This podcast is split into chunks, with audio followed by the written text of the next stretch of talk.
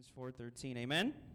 All right, let's let's read it um, till we all come to the unity of the faith and the knowledge of the Son of God, to a perfect man, to the measure of the stature of the fullness of Christ. Let me read it again.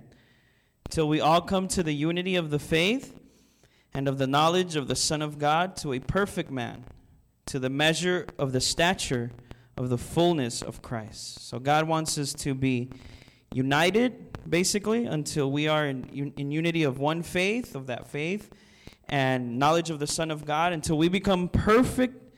Uh, like Jesus Christ, uh, his measure and his stature in the fullness of Christ. Amen? As one body, as a whole. So let's pray to get started. Father, we thank you, Lord, for your goodness. We thank you for what you're doing, Lord. Uh, speak to us this afternoon. Uh, speak to your children, Lord. Use me, Father. Let me be your vessel this afternoon, God. We receive your word. Open the hearts, open the minds, Lord, in the mighty name of Jesus, God. Amen and amen. Last week, well, two weeks now in a row, we've been talking about unity and what really unity is. Uh, the, the first week, we talked about what, uh, what division is not. Sometimes when we look at, for example, uh, space between people, that's not necessarily division or disagreement. We went through that the first week. Last week we talked about unity and what unity really is, amen, in the body of Christ. And that's really these, uh, these amazing things that are in Ephesians. If you read the beginning of Ephesians up until uh, verse 13, you'll see that there's some things that unite us and, and those things were seven things that we learned and it was you know one body we're one spirit one hope, one Lord, one faith, one baptism, and one God, Father of all. Amen? So we saw that unity is these seven amazing things that unite us as one body, whether uh, it would be a church in Asia, in Russia, in Iraq, uh, or here in the U.S., or down the street. What unites us is Jesus Christ. Amen? So today I want to talk about what real division is how the enemy is sometimes at work in the body of Christ trying to divide his body. But the way that he does it is something that I discovered with the Lord as he downloaded this message. I testified the first week that I preached this message about. It was a Tuesday morning where uh, God just gave me this message all Tuesday morning and you know afternoon I, I just spent my day writing and writing and writing and it was like 12 pages and now it's turned into a, a lot but it's it's all God it's all his spirit amen and so what is division division is when the church of Jesus Christ is not under the oneness of God when when we read that Paul says to the Ephesians, look, there's there's one body, one spirit, all of those one things. It's, it's the oneness of God. The, the, uh, the Trinity, even, you know, sometimes that can be a little bit confusing, but the Father, Son, and the Holy Spirit are one, amen? And so that's why I've entitled this, this, this series One Under One, because it's one God and, and we are one body. So we're one body under one God, amen? But what is this division? Division is when all of a sudden uh, the enemy begins to creep into the church and he begins to, to deviate us and to, to change our mind about the oneness of God. And so now uh, the body of Jesus Christ is taking sides. There's Team A and Team B and Team C and Team D, and we're not all one. We're not all in agreement because of what He has done subtly in the body of Jesus Christ. But I believe that God has opened our hearts and opened our minds today in this in this series so that we can be aware of it because He's called us for such a time as this. Amen. This is a word that has been vibrating in my soul, in my spirit, and God has been speaking to me about this phrase for such a time as this. I believe that we are in the season, uh, season of discovering that, that we are actually one, that we are not separated from our brothers and our sisters as we may think. Amen? So, what is this division? We're going to get right into it.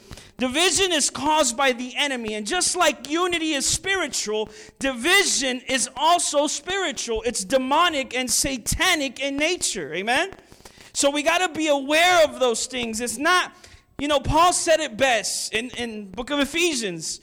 For our fight is not against flesh and blood. Amen? It's not against flesh and blood. It's not about what people are doing or not doing. It's what's behind those things. What's the heart? So the enemy begins to begins to subtly subtly creep into the church and then the hearts begin to turn away from each other. You see God wants us connected. He wants us to love each other and be united. Yes, people are going to annoy you annoy you right yes people are going to make you upset but he wants he wants relationships from heart to heart not from brain to brain or from brain to heart, because those don't work. It's always from heart to heart. When you're going to have a conversation with someone to address something, when you're gonna when, when you have conflict with someone when you had disagreement with someone if you go to them with all your arguments set up in your head you're like all right i got 10 arguments they definitely can't beat me this time and you go with your arguments and you say all your you didn't get anywhere. Or, or what i laugh at is the people on facebook that argue. I find that so funny. Like like they wrote a big paragraph of all their arguments and everything that they believe and then they walk away from facebook like ah i really convinced them this time. No i'm sorry. You didn't convince anyone but yourself of what you believe Stop arguing on Facebook. Facebook is for pretty things. Oh, I feel good today. All right? All right, you didn't. Okay. so division comes into the church and it's spiritual and it begins to, to shift the hearts away from, from brothers and sisters. I don't know if you've ever had conflict perhaps with, with blood, you know, with blood brothers and sisters where the hearts turn away. There's all this stuff in between. And that stuff is what the enemy uses to turn hearts away from each other. The enemy will have us to believe that we are body parts and not one body. That's his goal. There's body parts, we're not united. That's his goal for you to think that. Once you think that, then it'll creep into your heart. And then that's why there's so many believers and Christians that say, I'll never go to church again. And that's sad.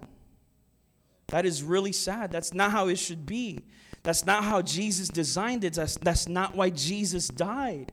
He died so that we may be one. And I know it's hard because there's so many personalities. And we think that we're going to go to church and it's like going to a fancy restaurant. Who's going to serve me? You know, uh, the food wasn't good this time. Where's my A1 sauce? Because, man, I love it on my steak. I'm just saying if you're going to invite me over for dinner.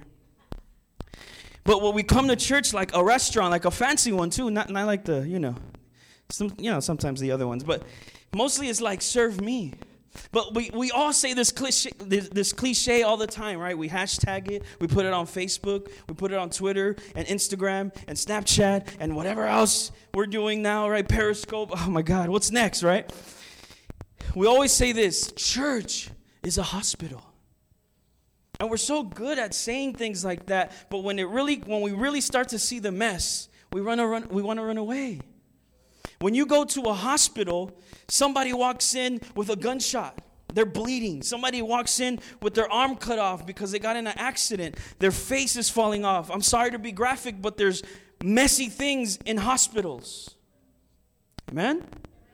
And so when you walk into church, you're not walking into perf- you're not walking into heaven yet. I'm sorry. You're walking into people that are in process. Everyone in process, everyone with different mentalities, everybody just thinking differently, and people criticizing each other, but that's messy and it's okay because we're growing together. If your family's perfect, then I understand. Stay home then. But we, we all know eh, eh, that our families are flawed as well. We all know that, you know, we have a little, just a little dysfunction in our families, just a little bit. And so it's okay. Let's not be scared of the messes that sometimes are in our church. Yes, even grace and love.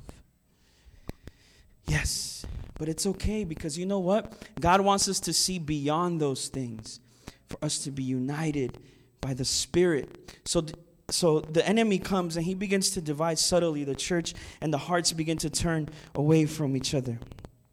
The way that he has divided the church, it started long ago I want you to know this. This is like something very like powerful that you need to to kind of start seeing and letting it kind of seep in. It started with the message. The simple message of the gospel has been twisted, turned, flipped, rearranged, changed so much that people are divided because of it. And that's the job of the enemy. There's people that for a living, for a living, argue about doctrine with other believers. Anybody see anything? I don't know. I just, I don't want to argue. I want to be, I want to love you. I want to love my brother and my sister. Yes, we might not agree in everything, but what, what happens is the enemy be, be, becomes like, like this, this, this, it's not like a bold face lie and separation. It's very like, it's, it's, it's truth sprinkled with lie. And as soon as the truth is sprinkled with lie, is a lie. If you put a little poison in, in a bottle of water, just a little, just two drops, it might kill you. So we have to be careful, and that's how the enemy began to just change the message. He began to switch it and turn it and flip it. Why? Because he knew if, if I mess with the message, I'll mess with their unity. So he started to do that. He's tried it. He's tried to destroy unity through the message. He affected the message of the gospel. This is the root. I'm telling you, God is speaking. This is the root of division. What did he do in heaven when he was Lucifer? What did he do? He started to shift and change the message. He started to speak into the ears of the other angels and said, Hey, it's not good, all good over here. He did the same thing with Eve in the garden. He told her, it was with word. He told her, he told her, Did God really say you can't eat of this tree? Amen? Did God really say that? I think He said that because He doesn't want you to be like Him. Did God ever say that? He started to softly change the message. And that's where division starts. Hmm.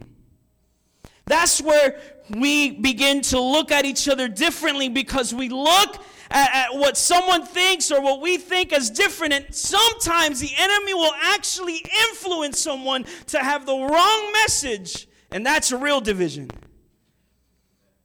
When the gospel is compromised, when the gospel is changed and rearranged and twisted, I'm going to prove it with the word in just a second, but it is through the message.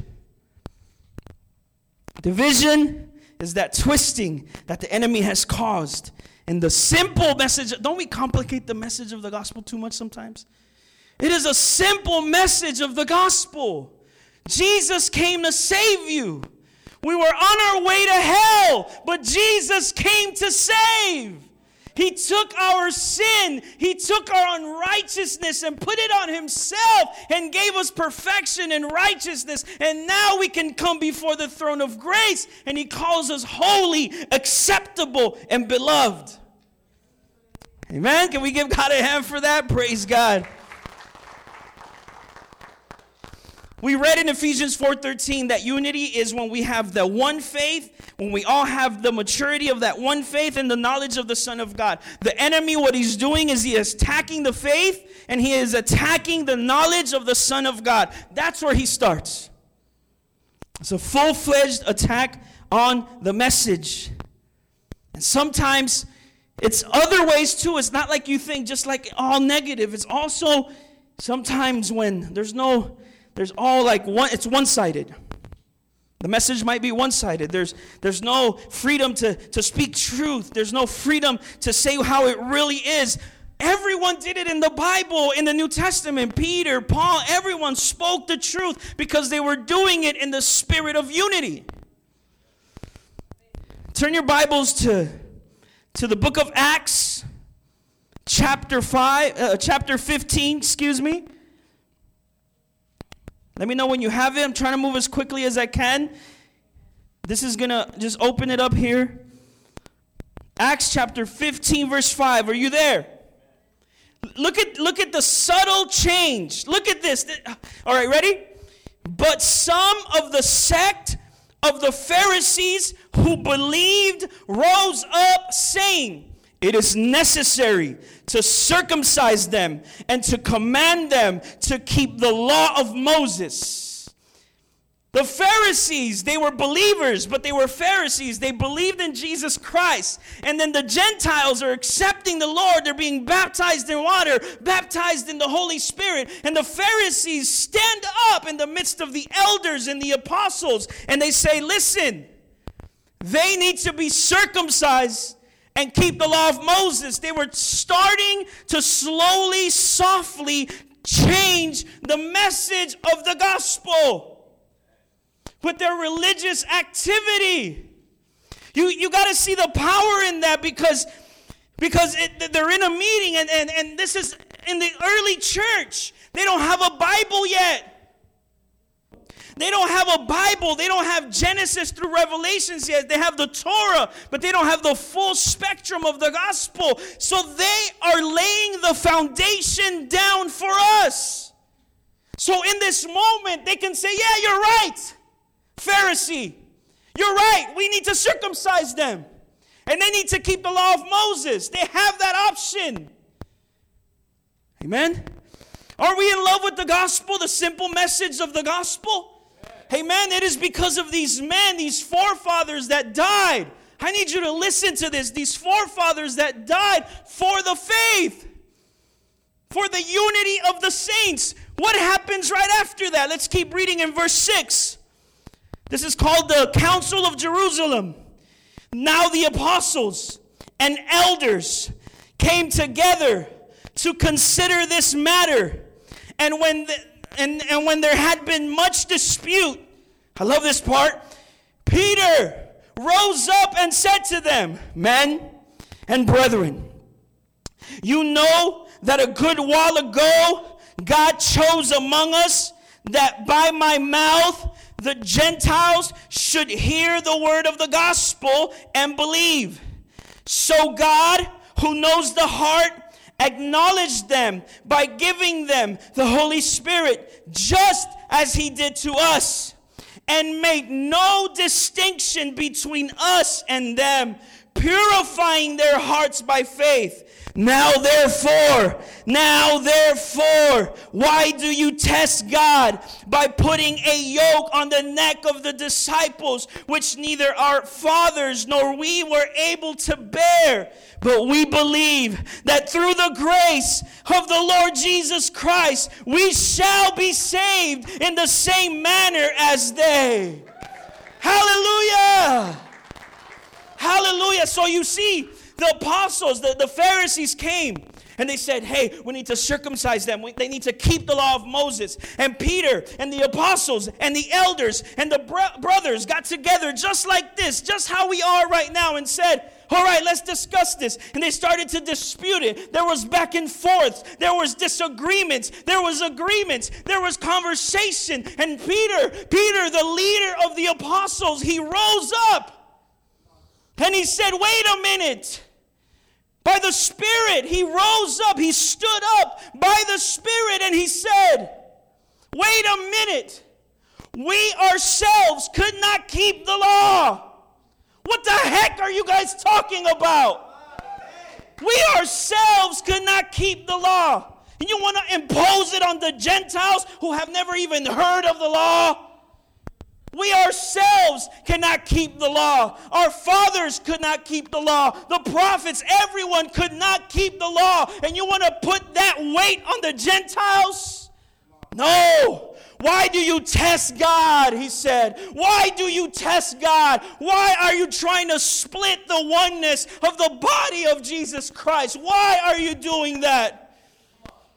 You can't split the body with the changing of the message. Peter raises up and says, It is by grace. It is by grace that we have been saved. It is by His grace that we are saved. So they're, they're like, this is how it is.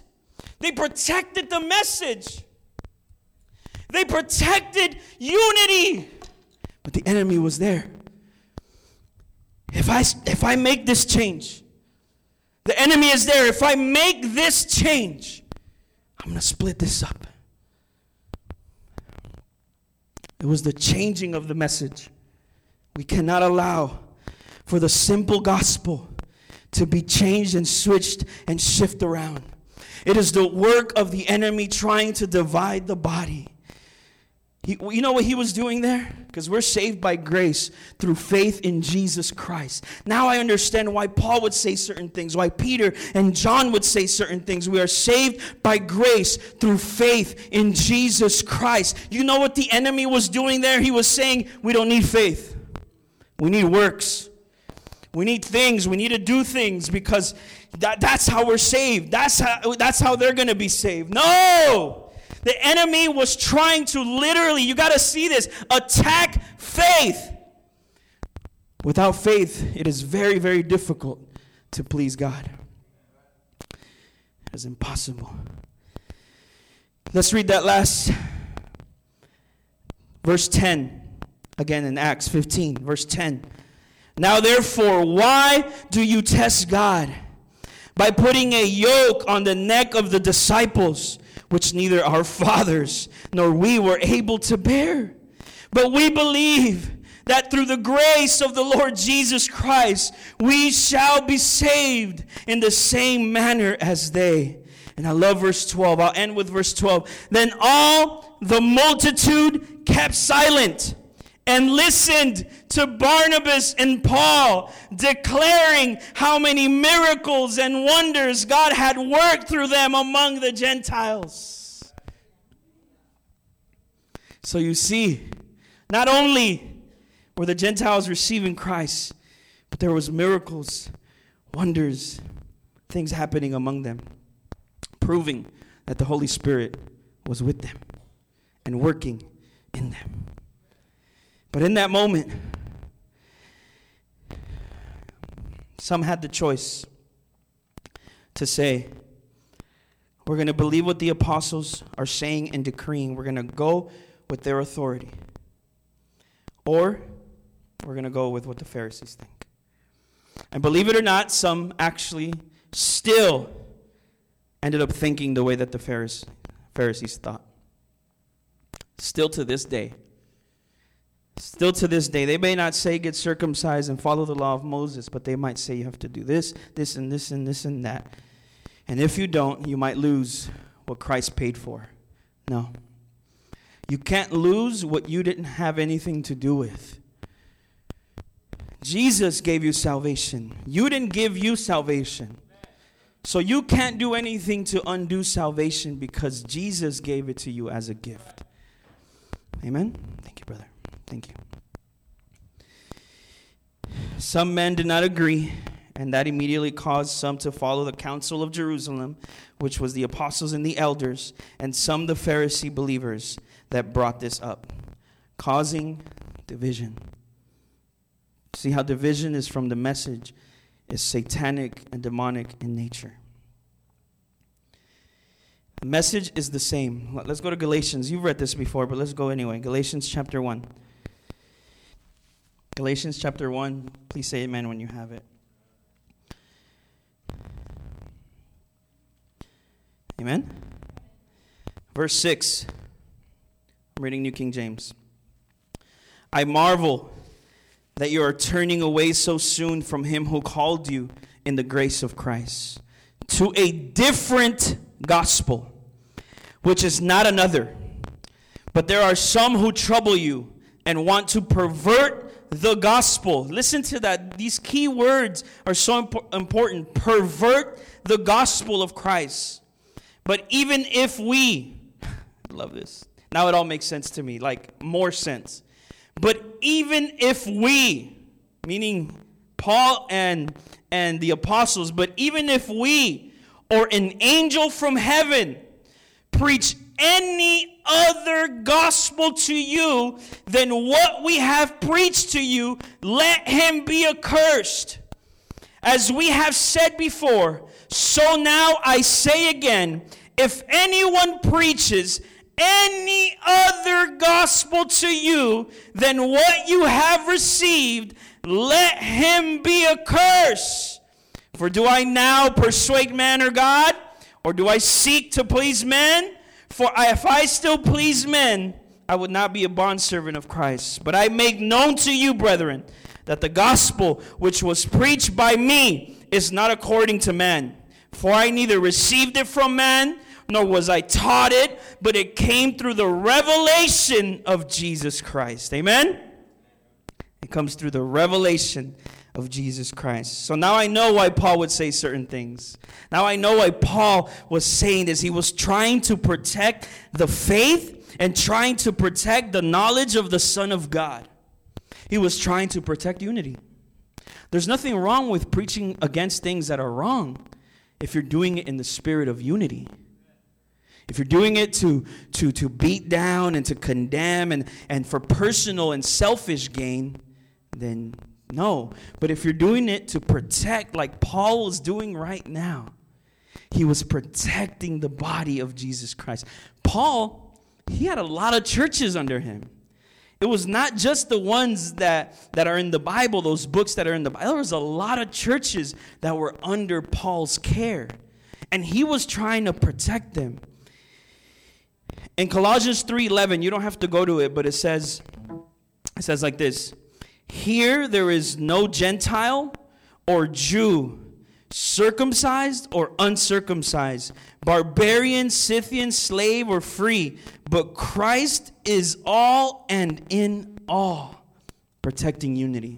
Now I know why he would say certain things because he was there in the book of Acts. He was there long ago when the Pharisees stood up and said, We need to change the message. And Peter stood up. Paul didn't stand up, he knew his place in that moment. Peter stood up and said, It is by grace. Paul took that message all across Asia, all across the countries that he went, because he was there in that moment and he subjected himself to that gospel that was protected by the apostles. Division means that the enemy comes to change the message, and some go that way and some go the other. We cannot accept another gospel but the gospel that the apostles protected. That's what we need to accept. All of a sudden, later on, this, I, I've told you guys about this stuff. This other belief stands up in, in the midst of that historic time called Gnosticism. Say Gnosticism, Gnosticism, say it. Okay, we rebuke Gnosticism. Don't say it again. That's the last time. Just kidding. So Gnosticism comes along. And, and when you read, you got to know this because when you read the Bible, you'll know why Paul is saying certain things. Gnost- the Gnostics believed that they gained you know, salvation through the knowledge of God, not the knowledge of the Son of God, not the knowledge or the knowing or the relationship, but the head knowledge of God. And so they believe that the more knowledge they gain, that the more closer they were to God. They also had a hard time believing that Jesus came in the flesh, that God became flesh and walked on the earth. They had a hard time believing that. And so they would say that the Holy Spirit or the Spirit of God came into Jesus at baptism and right when he was dying left him. And that that wasn't God. That was just a body that God used. No, that was God in the flesh. It was Jesus in the flesh. It was him that came and left his throne. The reason they said that was because they believed that anything that was flesh or physical or material was evil. Anything flesh, physical, or material was evil and anything spiritual or spirit was good. And so they couldn't believe that Jesus, there's no way that God would ever be in this flesh.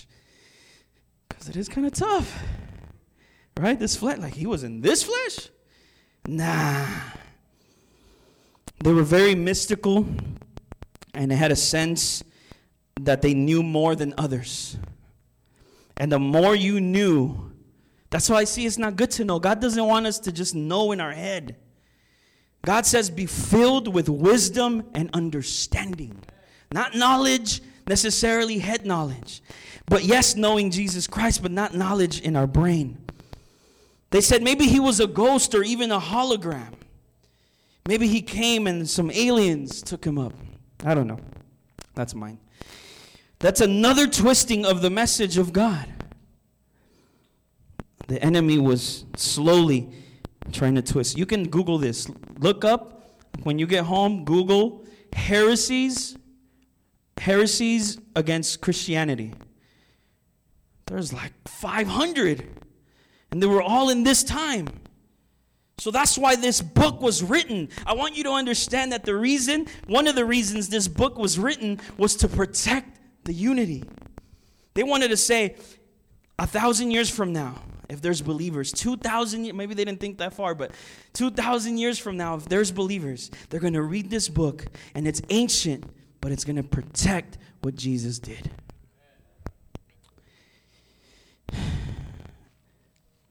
Some believers unfortunately started believing the lies of Gnosticism.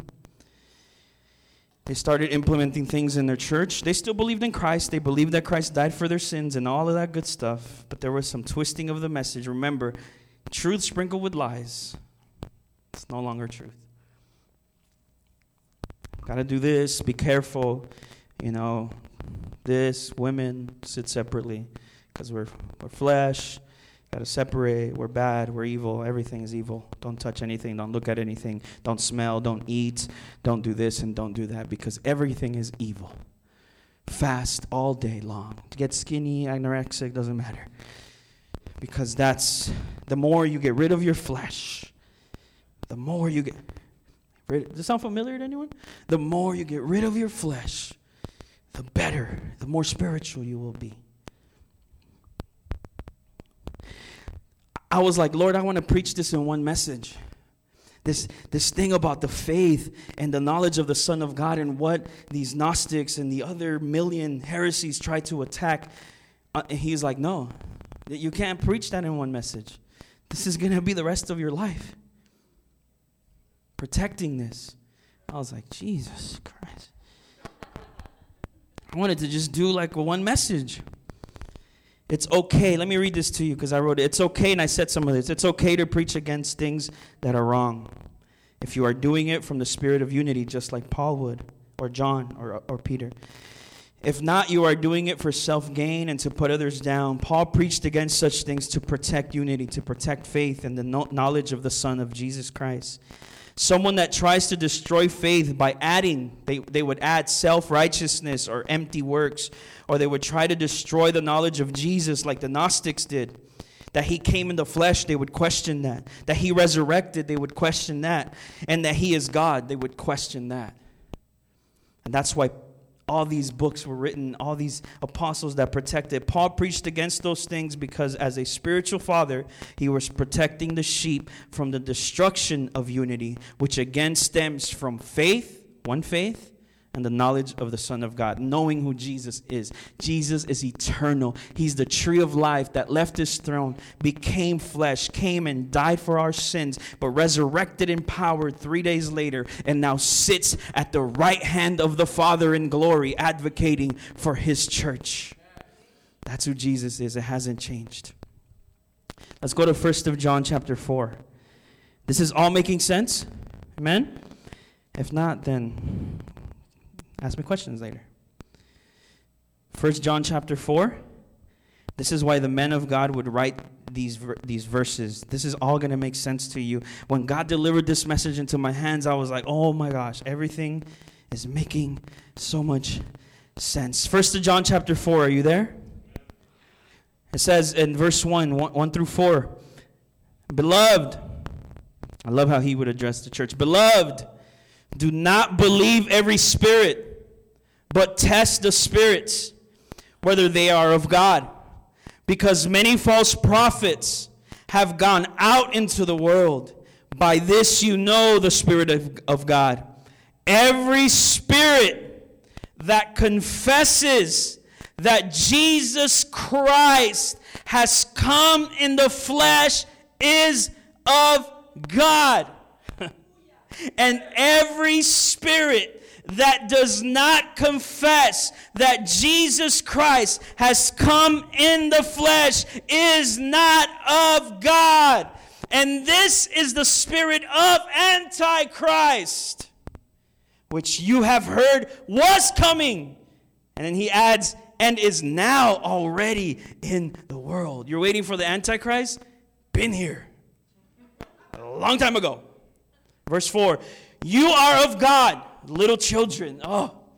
And have overcome them because he who is in you is greater than he who is in the world. Let's read verse 5. I don't think I gave it, but they are of the world, therefore they speak as of the world, and the world hears them. We are of God. He who knows God hears us. He who is not of God does not hear us. By this we know the spirit of truth and the spirit of error. That's division in six verses. That is true division the spirit of truth and the spirit of error. Not that they play Spanish music and we play English. Not that they there's a church down the street. Not not that they do this and not that they wear the veil and we do. Not that they, whatever. That's not what it is. It's the spirit of truth and the spirit of error. It's spiritual, it's demonic, it's satanic in nature.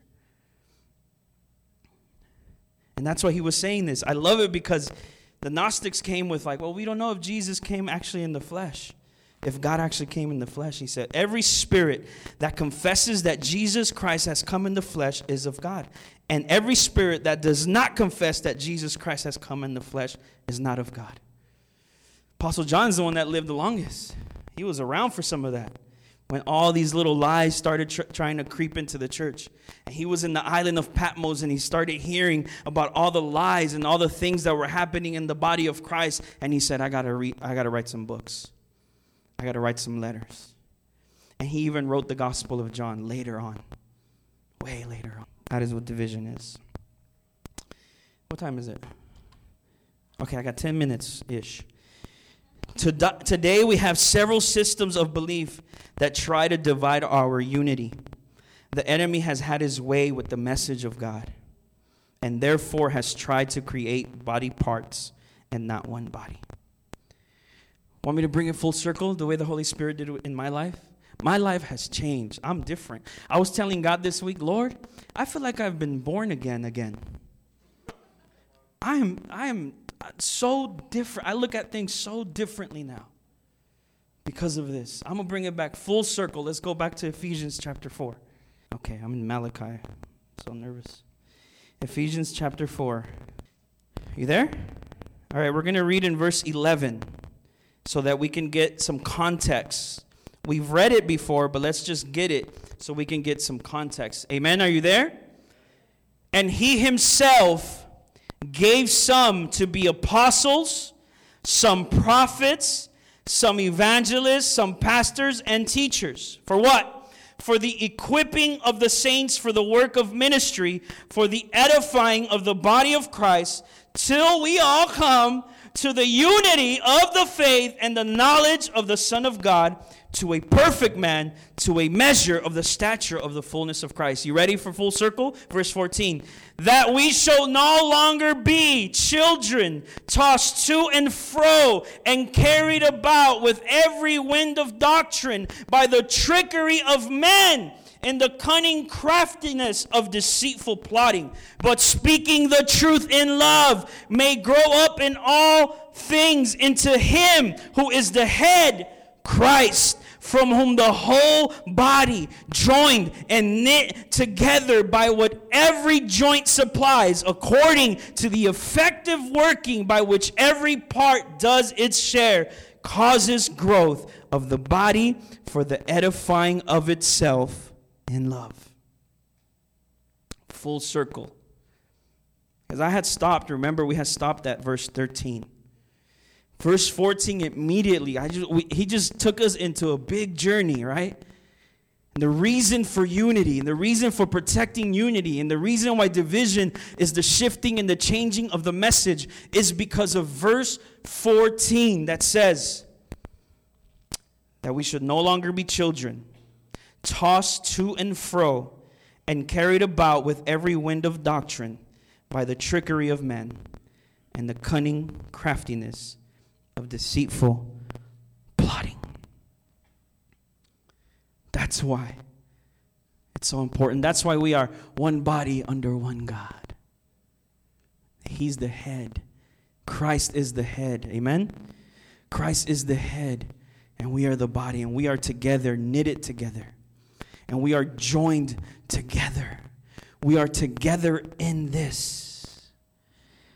We might talk about this, we might keep going with this, but this, this message, I believe, is a, a powerful. Can get the worship team come up, please? A powerful apostolic message. I think that the apostles laid this foundation out for us for a reason. That the book of Acts, the book of, uh, of the first of John that we read, and the book of Ephesians, and the book of Colossians were put together because, because of the unity. Remember, the false word divides the body into body parts. But the true gospel, the true word of God, unites the body. Why don't you get on your feet?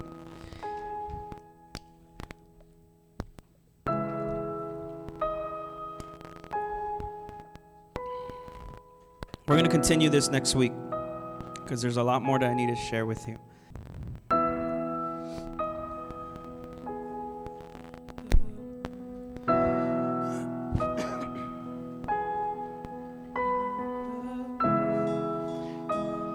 the elders, the apostles, they were in one room.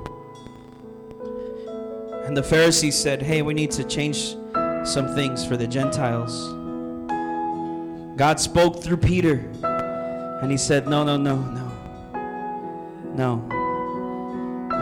We're not going to change what Jesus already changed.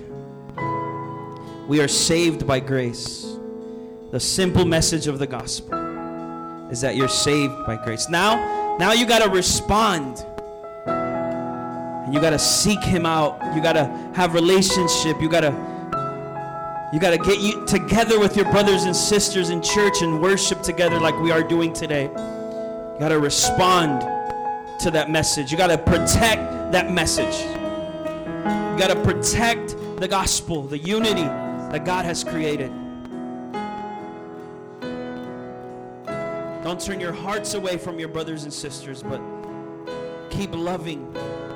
Jesus said, even your enemies shall have some of your love. Father, we thank you for your message. We thank you for speaking to us.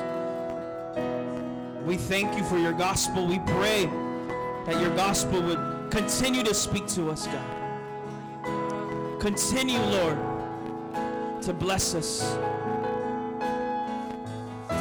In the mighty name of Jesus. In the mighty name of Jesus, Lord. You have called us for such a time as this. You have been called for such a time as this to protect the gospel. Called you out of religion, He called you out of tradition. into his marvelous grace.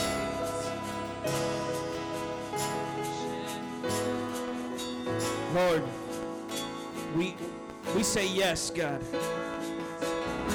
We respond yes, Lord, to the mission. We respond yes, Lord, to the Great Commission, God.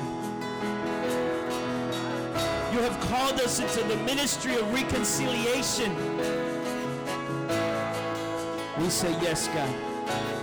We respond yes. Tell him yes, Lord. For such a time as this, you've called me. And I say yes, God. I say yes, Lord. Say yes, God. I say yes, Lord.